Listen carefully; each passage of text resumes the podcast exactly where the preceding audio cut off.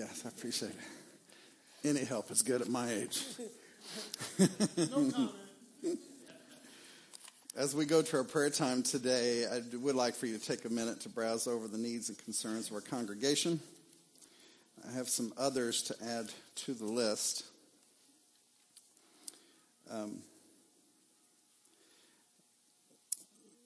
so Jerry and, and uh, Nancy asked, or just want to make a thank you and appreciation for Connie and Roger, Wayne and Kathy, and Don Vickroy uh, for all of the help. Help with what? Just help in general? Oh, very good. Oh, this is from you. I thought this was from Jerry and Nancy because you handed it to me. Sorry about that, Vicki.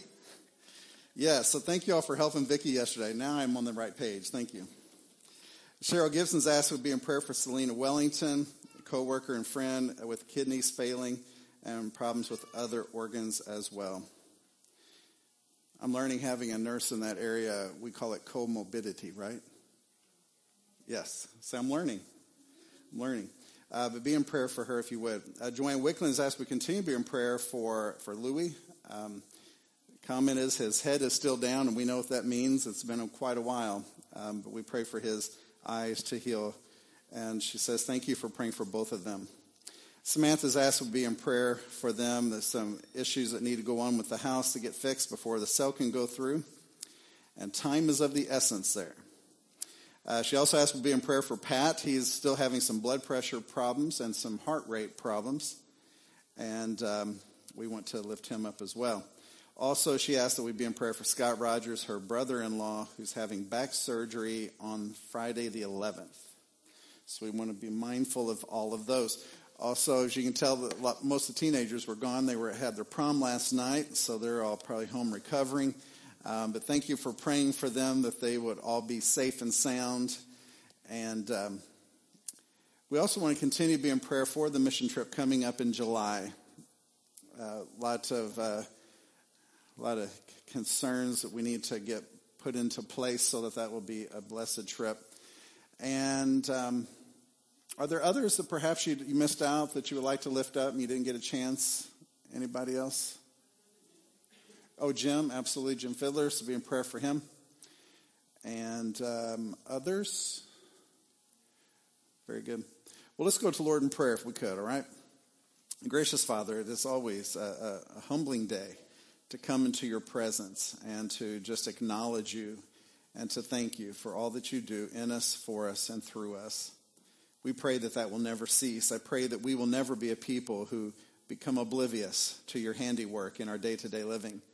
I pray that we will always have our eyes open so that we can see evidence of you not just working in our lives, but the lives of those we care about, those around us. We pray for your healing touch upon these who are, are suffering, who are, are struggling to get back into a healthy uh, rhythm. We pray for the young families, Lord, that are trying to figure out how to make ends meet. We pray for uh, the older couples, Lord, who are just struggling with health concerns and we, we pray that you will just be mindful of all of our needs, all of our concerns, areas of weak faith as well.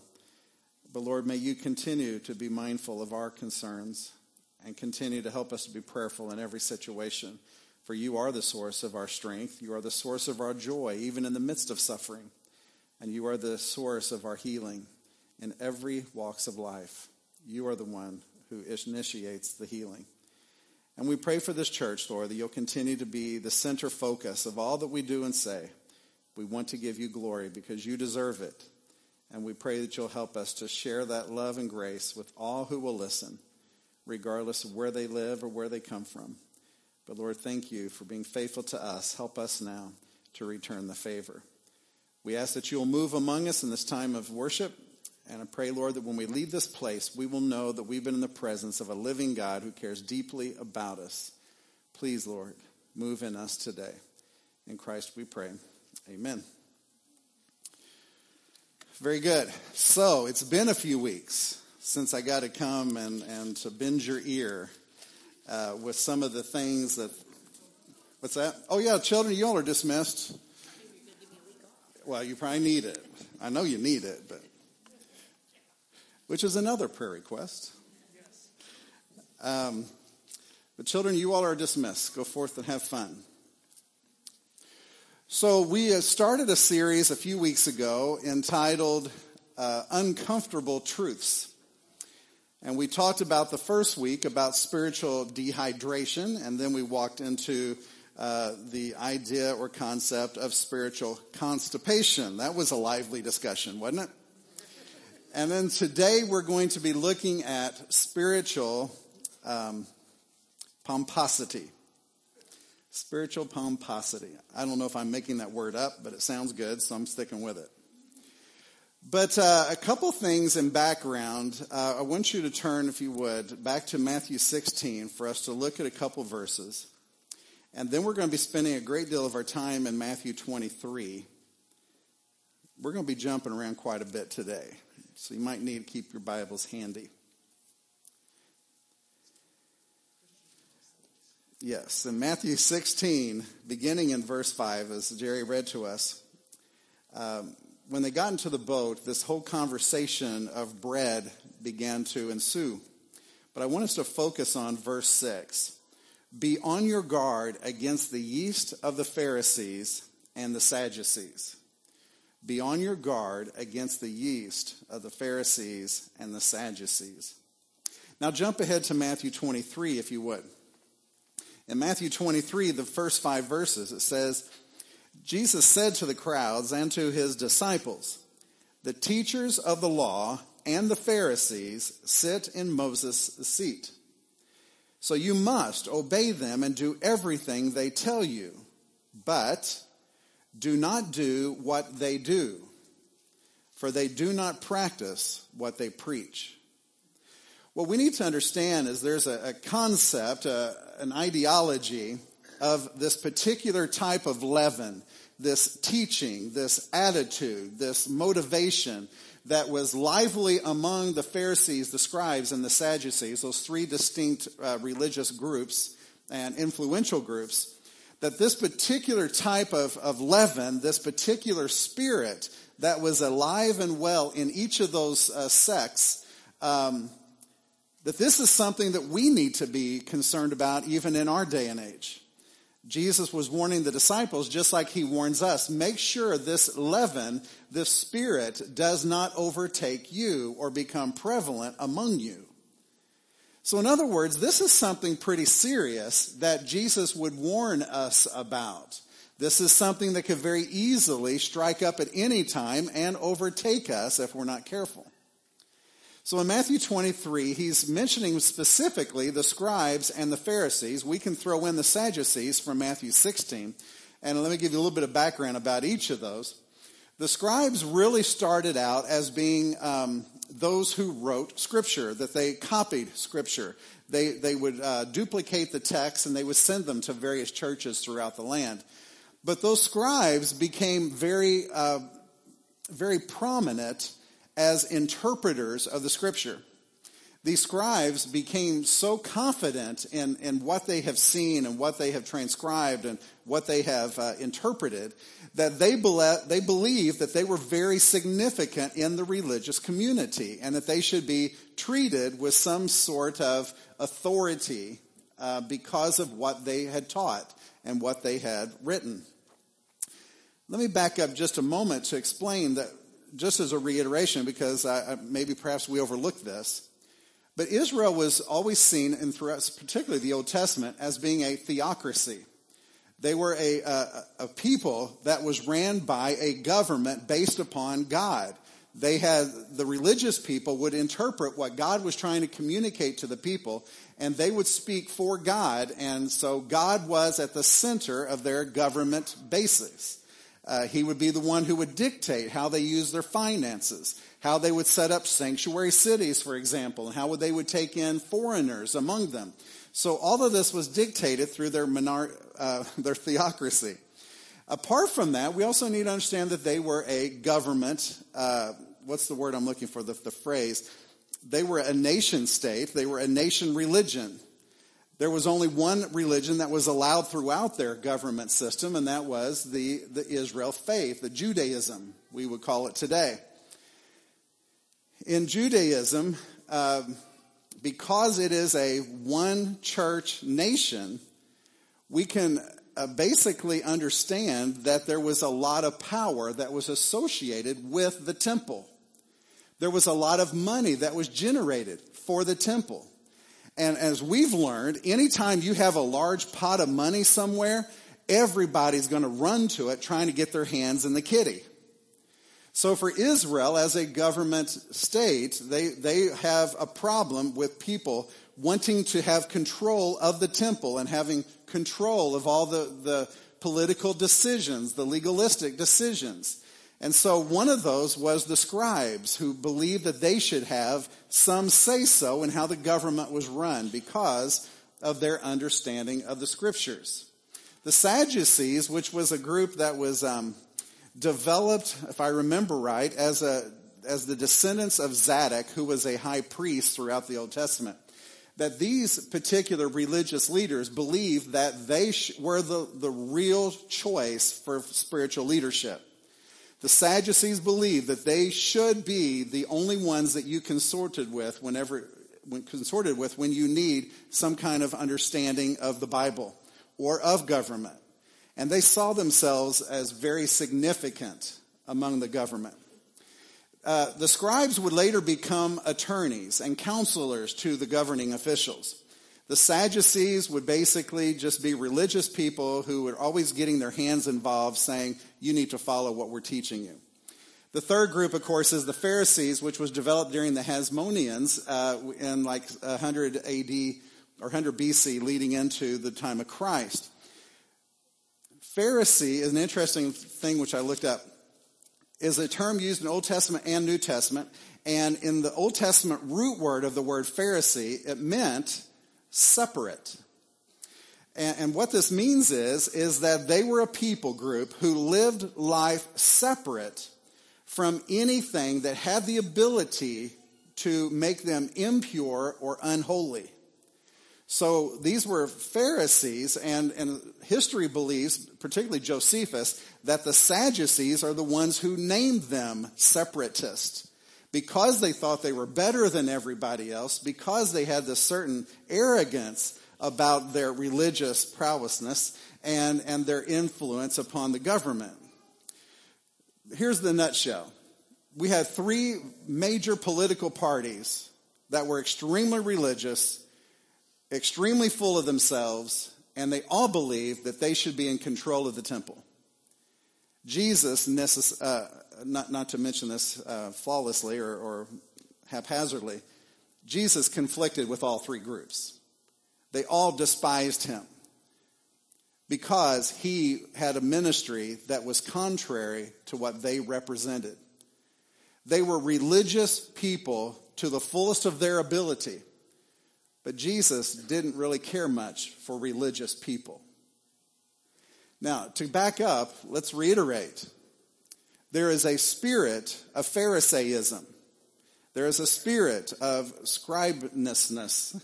there is a spirit of Sadduceousness that was alive and well at that time and one that he is warning us against today. Be careful that you don't become so religious that you disconnect yourself from the true God, is what he would warn us about. This is what he warned his disciples about and what he warns us about.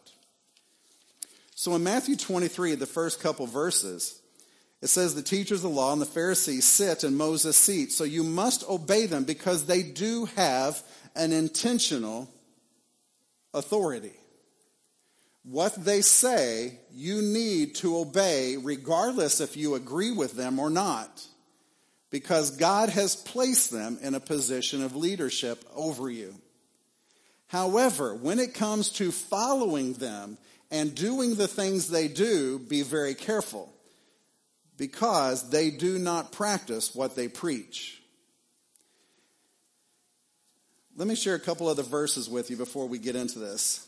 And I have some notes to say about Paul, so I don't want to, to negate that.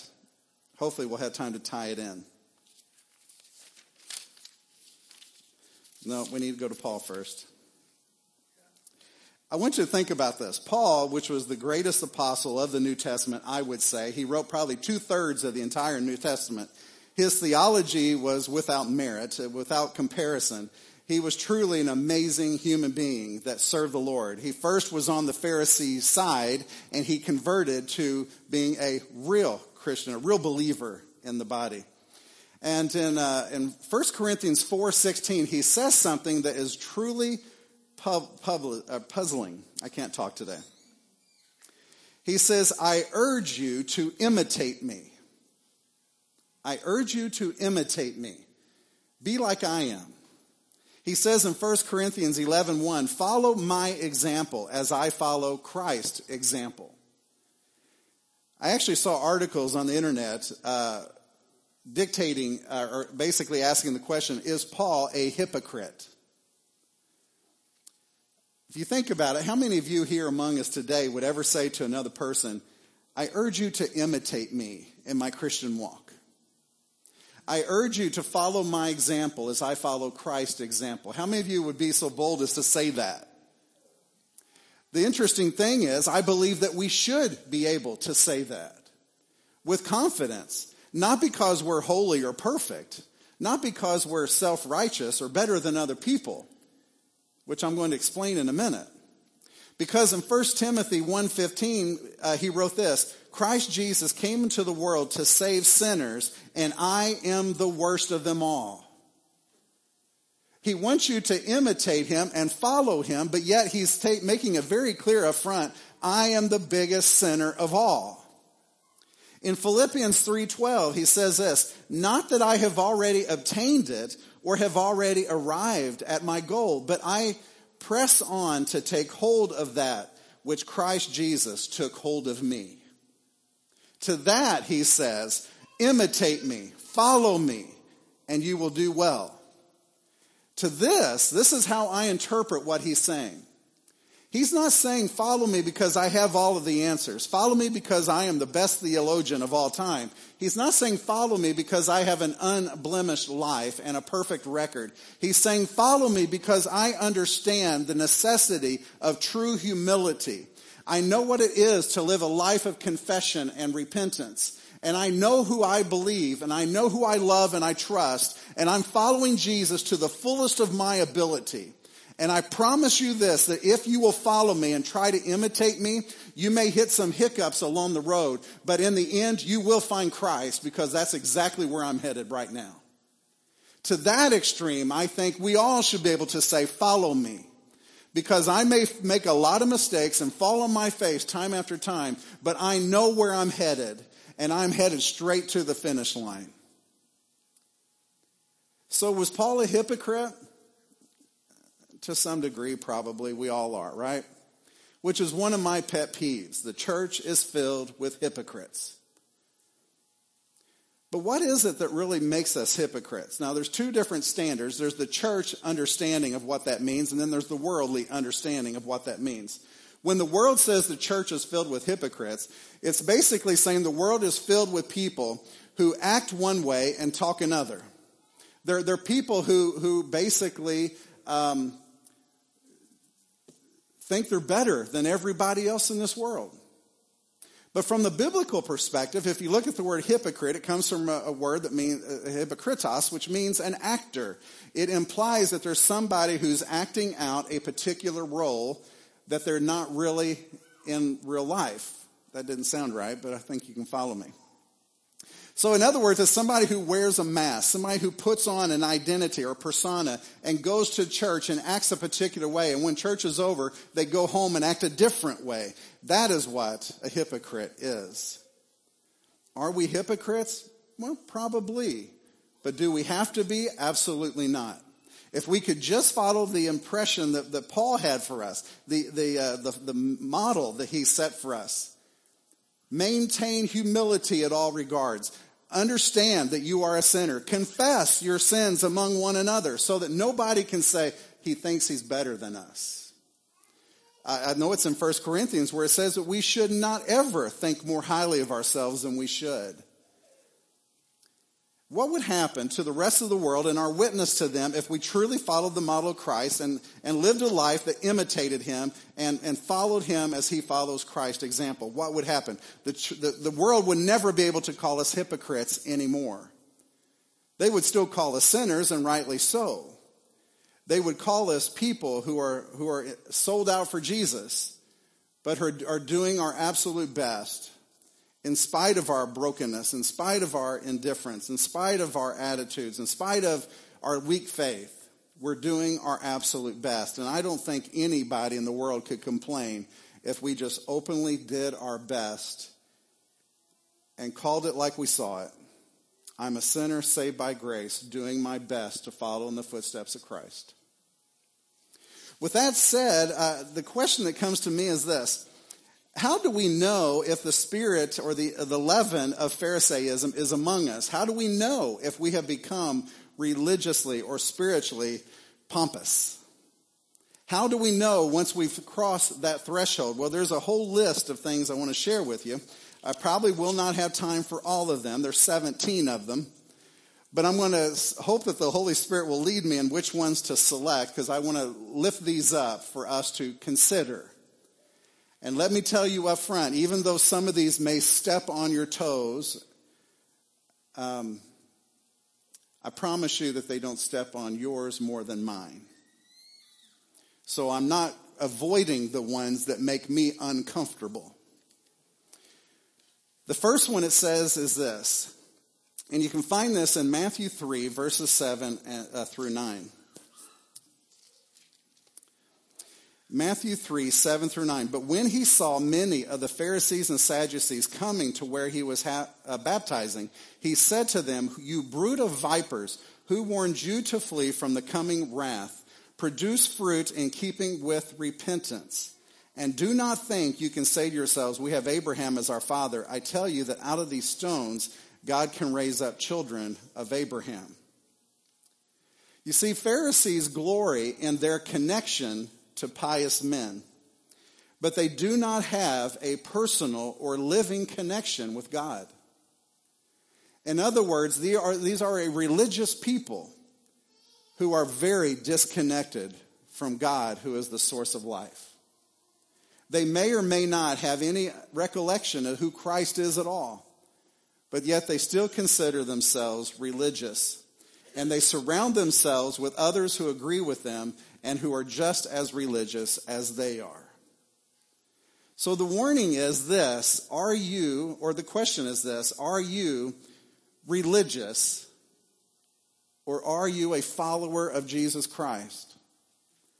Do you have a theology that is in disconnect with actual practice in your day to day living? Do you say one thing but believe another?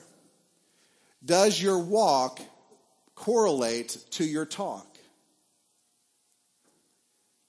A second one is in Matthew 12 24.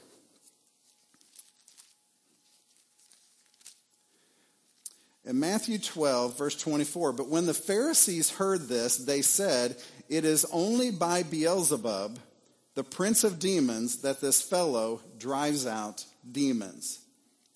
Pharisees are accusers, and they assume the worst of others all the time. They are accusers, and they assume the worst of others. Now, hopefully, this one steps on your toes a little bit because this one's very convicting to me the longer I ponder it. Has there ever been a time that I have accused somebody of not really knowing the Lord at all?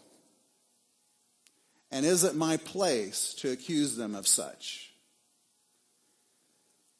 There have been times that I could go through a whole list of symptoms, a whole bunch of behaviors that could, could indicate that a particular person doesn't know the Lord or hasn't given their heart to Him.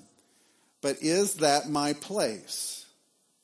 Am I playing the accuser in that role? Am I assuming the worst of them just because in one moment, in one instant, in one day, they did something that was contrary to being a true follower of Christ? A third one is this, and we can find it in Matthew 15, 12 through 13.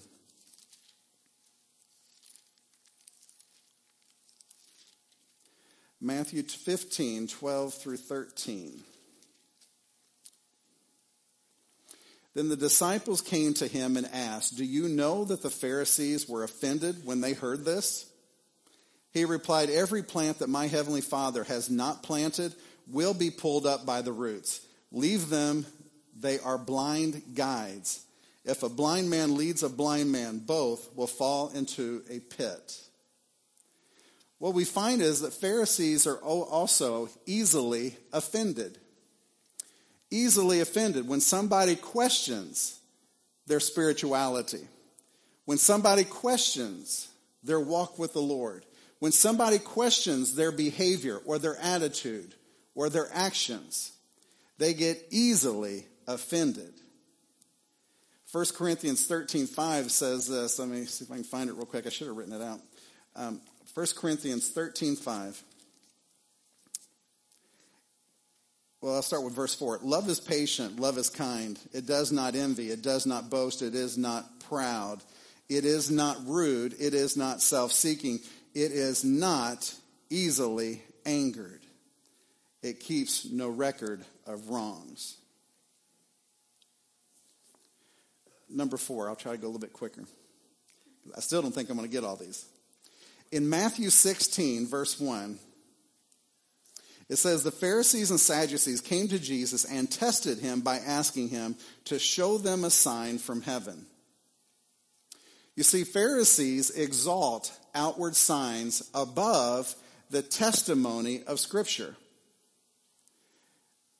They demand an outward sign as proof of inspiration rather than seeking the Scriptures for truth. Has there ever been a time when somebody says, You know, I was praying and I believe the Lord is telling me, blah, blah, blah. And you have immediately thought to yourself, The Lord doesn't speak to you. Who do you think you are to think the Lord talks to you? Have you ever been in a position where somebody has given a testimony and they said, The Lord healed me. The Lord has done this for me. And you thought to yourself, You're crazy. The Lord had nothing to do with this. For whatever reason. Maybe because you see them as being a sinner. Maybe because they only go to church on Christmas and Easter. Maybe because they don't have the rich theology and the spiritual piety that you have.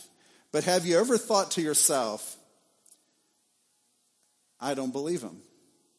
Because you're looking more for outward signs above testimony of Scripture.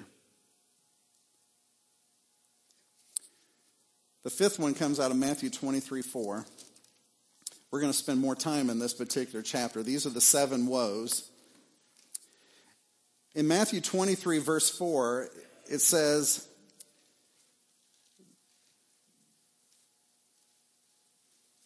Let me make sure I got this right. Oh, in, yeah, in verse 4. Uh, sorry. Uh, they tie up heavy loads and put them on men's shoulders but they themselves are not willing to lift a finger to move them. Religious or religious Pharisees are hypocrites. They say, but they do not do. I've already kind of gotten into that when I was going out of order. Um, look at Matthew 23 5. We'll get it right into the next one. Everything they do is done for men to see. They make their phylacteries wide and the tassels on their garments long. They love the place of honor at banquets and the most important seats in the synagogues. They love to be greeted in the marketplace and to have men call them rabbi. But you are not to be called rabbi, for you have only one master, and you are all brothers. And do not call anyone on earth father, for you have one father, and he is in heaven. You see, Pharisees are also ostentatious, and they seek to be honored by men, and they're more concerned about what people think than what about God thinks? So, some questions I could ask you is this. When it comes to your day to day living, are you more worried about what your spouse will think of you, what your children think of you, or your coworkers think of you, or are you more are you more concerned about what God thinks of you? Pharisees want to be looked up to. They want people to praise them. They want people to call them by fancy titles. And titles is where we oftentimes get ourselves in trouble. I heard a, a comment one time. I won't say what church it was. Let you guess. But I heard a person say, you know, we have a lot of people with titles in this church, but not a lot of leaders. Yeah, that's an ouch right there. You see, we're a people that like to be praised, that like to be recognized, that like to be addressed because of what we've done or because of who we are. But what would God think about it? He goes on in verses 6 and 7, uh, and, and the words I wrote are this Pharisees covet exalted positions and places of honor. Whenever you have a guest speaker, you know, the preacher likes to buddy up to them if they're really good speakers. If they're bad speakers, the, the pastor will stay far from them because they don't want to be associated with that kind of nonsense. But when, you know, Billy Graham comes in, you got all the brown nosers that run straight to Billy, right? Now they don't do it anymore, but you know what I mean? But some. I, I've seen how many how many times have you seen pictures of or videos of the Pope and religious people hanging all over the Pope? Or when Billy was still alive, religious or political people that would be in his presence, um, putting on a show. How many times during election year do you see politicians walking out of churches with, uh, with their Bible under their armpit, um, showing the people what great believers they are in order to get a particular set of votes? An eighth one is this uh, in Luke 11 44.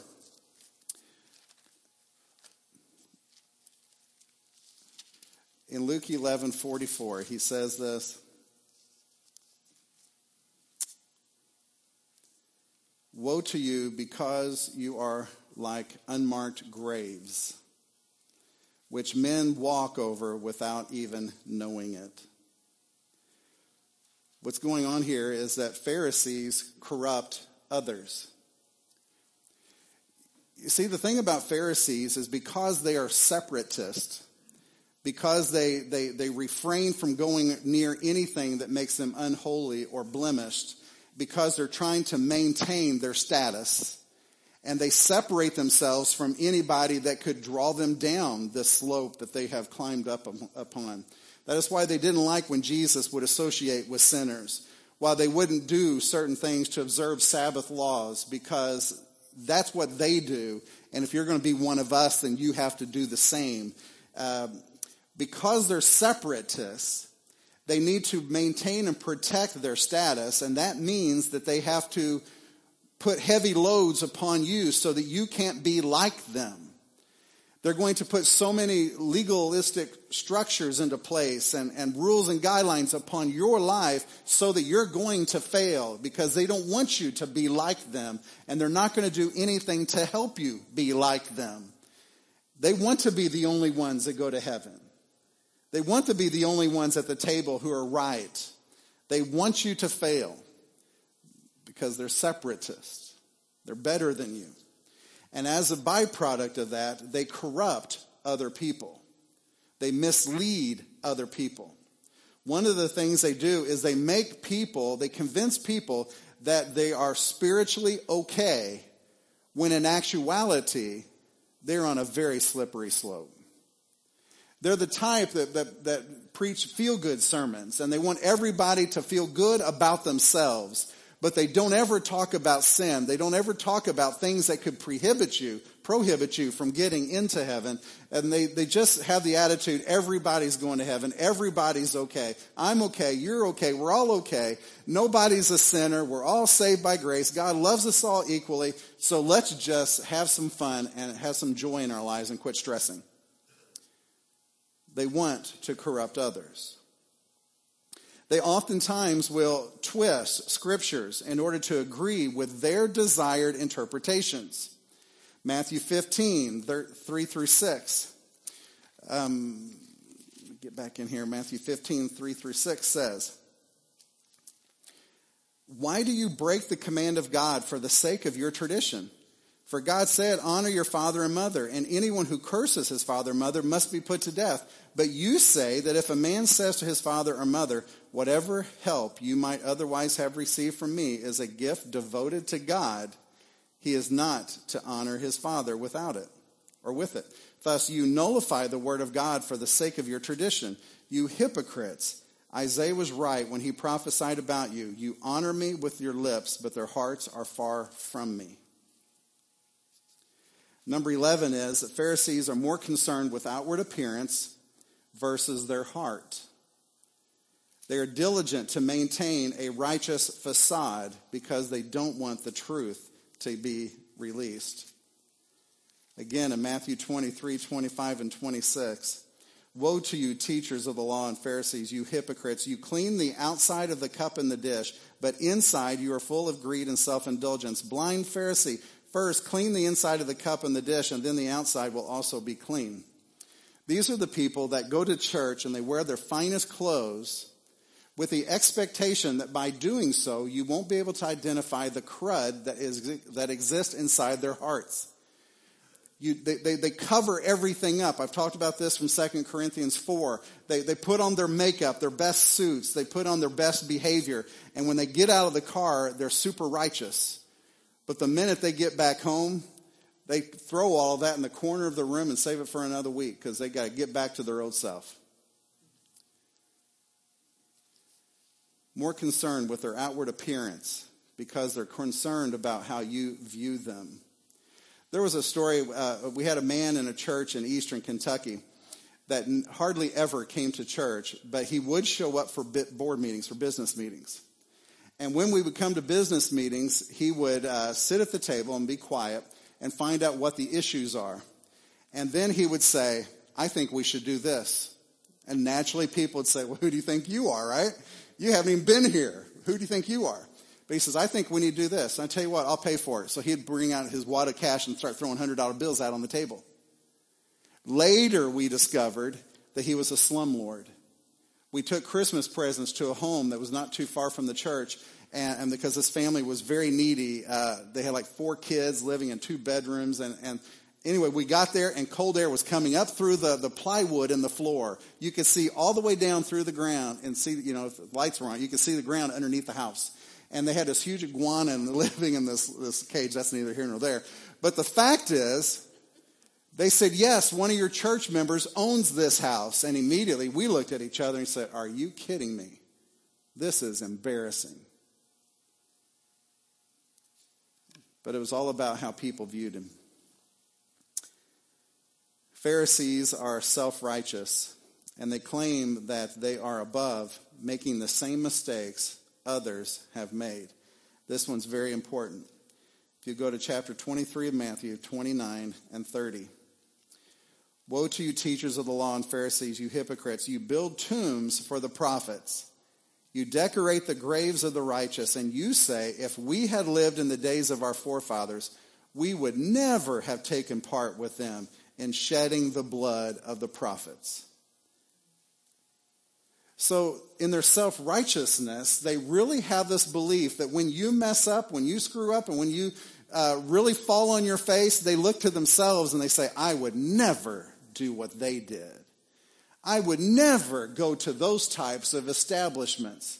I would never consume those types of recreational drugs or whatever else. I would never do that to my spouse. Have you ever caught yourself doing that before? Have you ever had somebody say to you, This is what I did, and you thought to myself, Oh, that's bad. You really screwed up. You are a disgrace and you're a pastor? How dare you do that? I would never do something like that.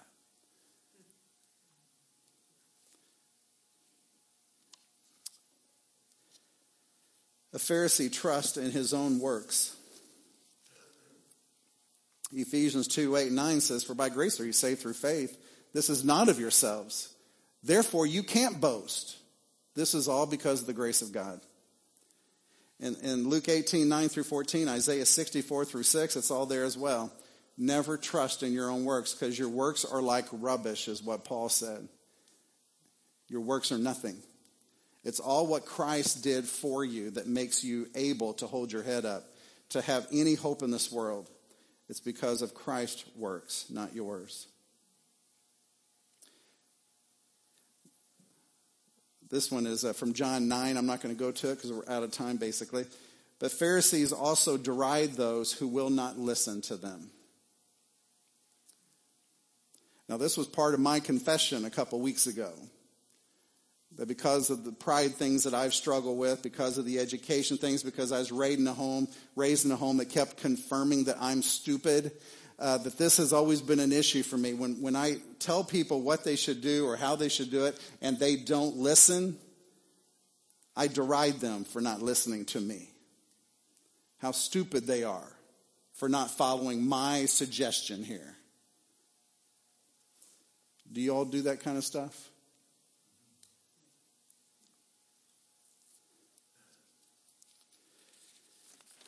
15th one I have on here is the Pharisees are soul destroyers, not soul winners. We find that in Matthew 23 13. We also find this one, which I think is a good place to stop. I will tell you this one also. 17 was Pharisees justify themselves before men. That's James 4 6 and Luke 16 14 15. But the one I want to end on is this Pharisees value tradition more than they value God's word. Mark 7 5 through 9. They value tradition more than God's word. In other words, they would say, the way we've always done this supersedes whatever Bible verse you can, you can find to contradict it. The fact that we have done this for so many years and we've done it so many, we've done it this particular way for so long, and we're still here to talk about it, indicates that our way must be better than what you found in Scripture. The way I raise my kids is better than what the Bible says. The Bible says, spare the rod, spoil the child. No, I'm not going to ever discipline my children because I'm smarter than that. My traditional ways, the ways I were taught, is better than what the Bible says. So, no, I'm not going to buy that. You think that in my marriage I should treat my bride like she is uh, the, the bride of Christ? and I should serve her and submit to her? Nonsense. I will never do that. In my culture, the man runs the house. The wife's job is to raise the kids and put food on the table. Don't tell me what my role is because my tradition is better than what you believe the Word of God says. On and on and on. Pharisees value tradition over God's Word. So, so here in, in, a nutshell is the whole thing is that we are a people that are very vulnerable to this type of demeanor, this type of attitude and motivation. We, we are very easily prone to thinking, I have arrived, I've achieved, I've made it in this world, and therefore you should all buddy up to me and put me on a pedestal because I am so important to you. But this is completely contrary to what Paul said. He said, imitate me and follow me as I follow Christ. But remember, I am the biggest of sinners. I'm the one who falls on my face all the time. So you should model this. You should keep yourself humble. You should confess your sins to one another. You should repent when all possible. And you should also, on your hands and knees if possible, you should grovel before God. And then people may just want to follow you because they see the sincerity of your faith and they see the commitment of your heart. Then they might, they just might then follow you. And now you see why this is such a complicated matter. Why this is so hard. I want so bad to be able to make you follow me, but I can't do that. You have to choose to. All I can tell you is this. What I know for sure is that when I die, I will be at the bosom of Abraham. I know that the blood of Jesus has washed me white as snow. My sins are forgiven. Even though from time to time I continue to mess up, I know that God loves me and He has died on the cross for me and His blood has washed me white as snow. I know that whenever I call on him, he's right there with me. I know that he has equipped me for this task. He's equipped me in this walk. And, and anytime I should fall on my face, I know that he's going to pick me up. He's not going to get discouraged with me. He's not going to turn his back on me. He loves me too much and he has a purpose for me. So I know that when I die, where I'm going to be and where I'm going to spend my eternity. I invite you that if you are unsure, that maybe you might be able to follow me. It's going to be a bumpy ride because we're going to make some more mistakes, but I promise if you follow me, you're going to get there okay. Can you give me the same assurance that you can do it on your own without any help? You know, the, the crazy thing is we offer Bible studies and Sunday school teacher uh, classes and small groups, all for the purpose of equipping you and giving you confidence so that when you die, you know where you're going to spend your eternity. But still, those classes are empty all the time. And there's lots of excuses why that happens. I know that we can all, I can find excuses. You know, I, believe me, I can find excuses. But the fact is, I need those classes. By teaching others, I'm teaching myself. I'm learning myself. There is room for improvement for every one of us. And I'm just telling you, you need to find somebody to follow. If you don't want to follow me, that's fine. Don't follow me. Find somebody you can depend on and follow them, but be careful who you pick, that they don't lead you down the wrong road. It happens all the time. The scriptures are filled with warnings of false teachers. So find somebody, but keep yourself humble at all times. We can do this together. Individually, we will fall. That's all I have to say, and I'm sweating like a pig. So let's pray. Gracious Father, we do love you, and I know that we make mistakes. We all do. But that is not an excuse to quit trying. I pray that you will convict all of us, Lord, of the path we need to get on to get to our final destination.